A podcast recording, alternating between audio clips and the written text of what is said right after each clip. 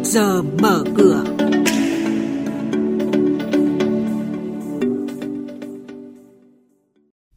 Thưa quý vị, trong chuyên mục này sáng nay sẽ có những thông tin nổi bật đó là 9 tháng kiều hối về thành phố Hồ Chí Minh đạt hơn 5 tỷ đô la Mỹ, tăng 22% so với cùng kỳ.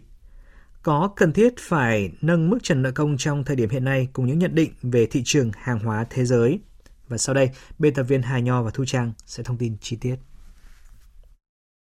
Vâng thưa quý vị và các bạn, ông Nguyễn Hoàng Minh, Phó Giám đốc phụ trách Ngân hàng Nhà nước chi nhánh Thành phố Hồ Chí Minh cho biết, đến hết tháng 9 năm nay, kiều hối tại Thành phố Hồ Chí Minh đạt 5,1 tỷ đô la, tăng 22% so với cùng kỳ. Lượng kiều hối về Việt Nam thông qua các ngân hàng trên địa bàn vẫn tăng trưởng tích cực, kể cả trong thời điểm dịch bệnh phức tạp. Nợ công vẫn còn cách ngưỡng an toàn khoảng 16% GDP nếu như tính theo GDP mới năm 2020, vì vậy chưa cần thiết phải nâng mức trần nợ công. Quan trọng là phải đảm bảo hiệu quả sử dụng vốn, hấp thụ vốn tốt, đảm bảo hiệu quả vốn vay, từ đó đảm bảo khả năng trả nợ, an toàn nợ công và an toàn tài chính quốc gia là khuyến cáo của các chuyên gia tài chính.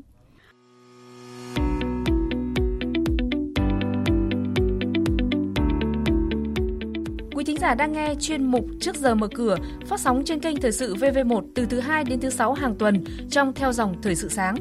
Diễn biến thị trường chứng khoán Biến động giá hàng hóa được giao dịch liên thông với thế giới trên Sở Giao dịch Hàng hóa Việt Nam. Nhận định phân tích sâu của các chuyên gia tài chính, cơ hội đầu tư được cập nhật nhanh trong Trước giờ mở cửa.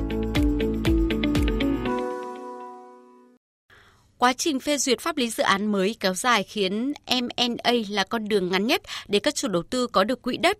Đây được ví như liều thuốc kích thích thị trường bất động sản. Bà Lê Phương Lan, trưởng bộ phận tư vấn đầu tư Savills Hà Nội cho biết, cơ hội vẫn dành cho những thương vụ chuyển nhượng lớn trong lĩnh vực bất động sản đối với khách sạn và nghỉ dưỡng với những dự án đất sạch, pháp lý rõ ràng hoặc tài sản đang hoạt động. Xin chuyển sang thông tin về hoạt động niêm yết. Thưa quý vị và các bạn, dù tăng trưởng doanh thu trong cả hoạt động kinh doanh chính lẫn hoạt động tài chính, Tổng công ty Phát triển Đô thị Kinh Bắc, mã chứng khoán là KBC, vẫn báo lỗ dòng hơn 68 tỷ đồng trong quý 3 năm nay do chi phí tăng cao, đặc biệt là chi phí tài chính. KBC ghi nhận mức lỗ dòng cao nhất trong vòng 9 năm qua.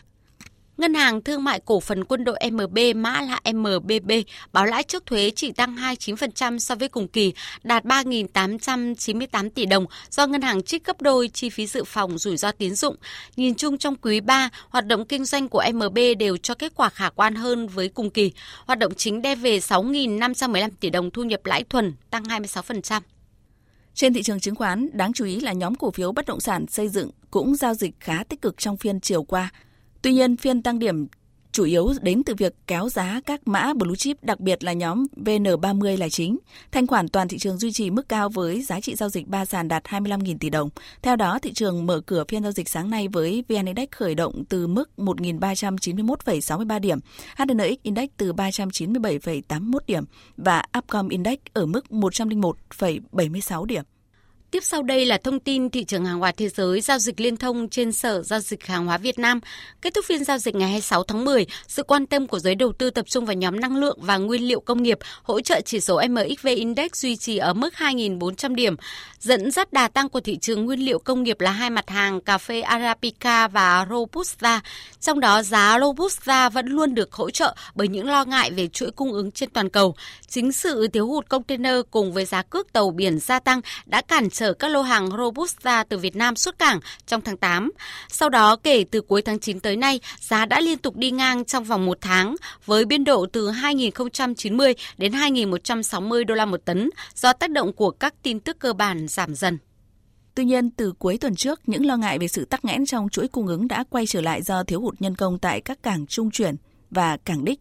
Đáng chú ý, các quỹ có thể tiến hành đầu cơ một phần vị thế trong hôm nay trước khi bước sang tháng 11 và gây ra một số biến động trên thị trường.